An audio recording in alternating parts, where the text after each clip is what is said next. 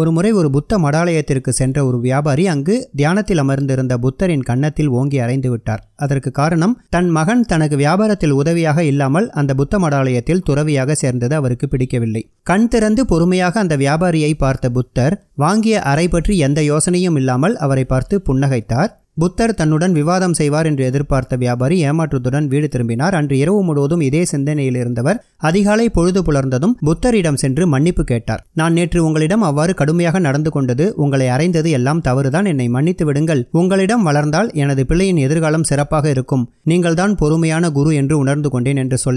நான் உன்னை எப்படியப்பா மன்னிக்க முடியும் என்று கேட்டாராம் புத்தர் ஏனென்று ஆச்சரியத்துடன் வியாபாரி கேட்க நேற்று என்னை அறைந்த அதே முரட்டு மனிதன் வந்து மன்னிப்பு கேட்டால் என்னால் அவனை மன்னிக்க முடியும் அவன்தான் இறந்து விட்டானே இன்று நீ புதிய மனிதனாக மனம் திருந்தி வந்திருப்பதால் அவன் செய்த தவறுக்காக உன்னை எப்படி மன்னிக்க முடியும் முடியும் என்று புன்னகையுடன் கேட்டாராம் புத்தர்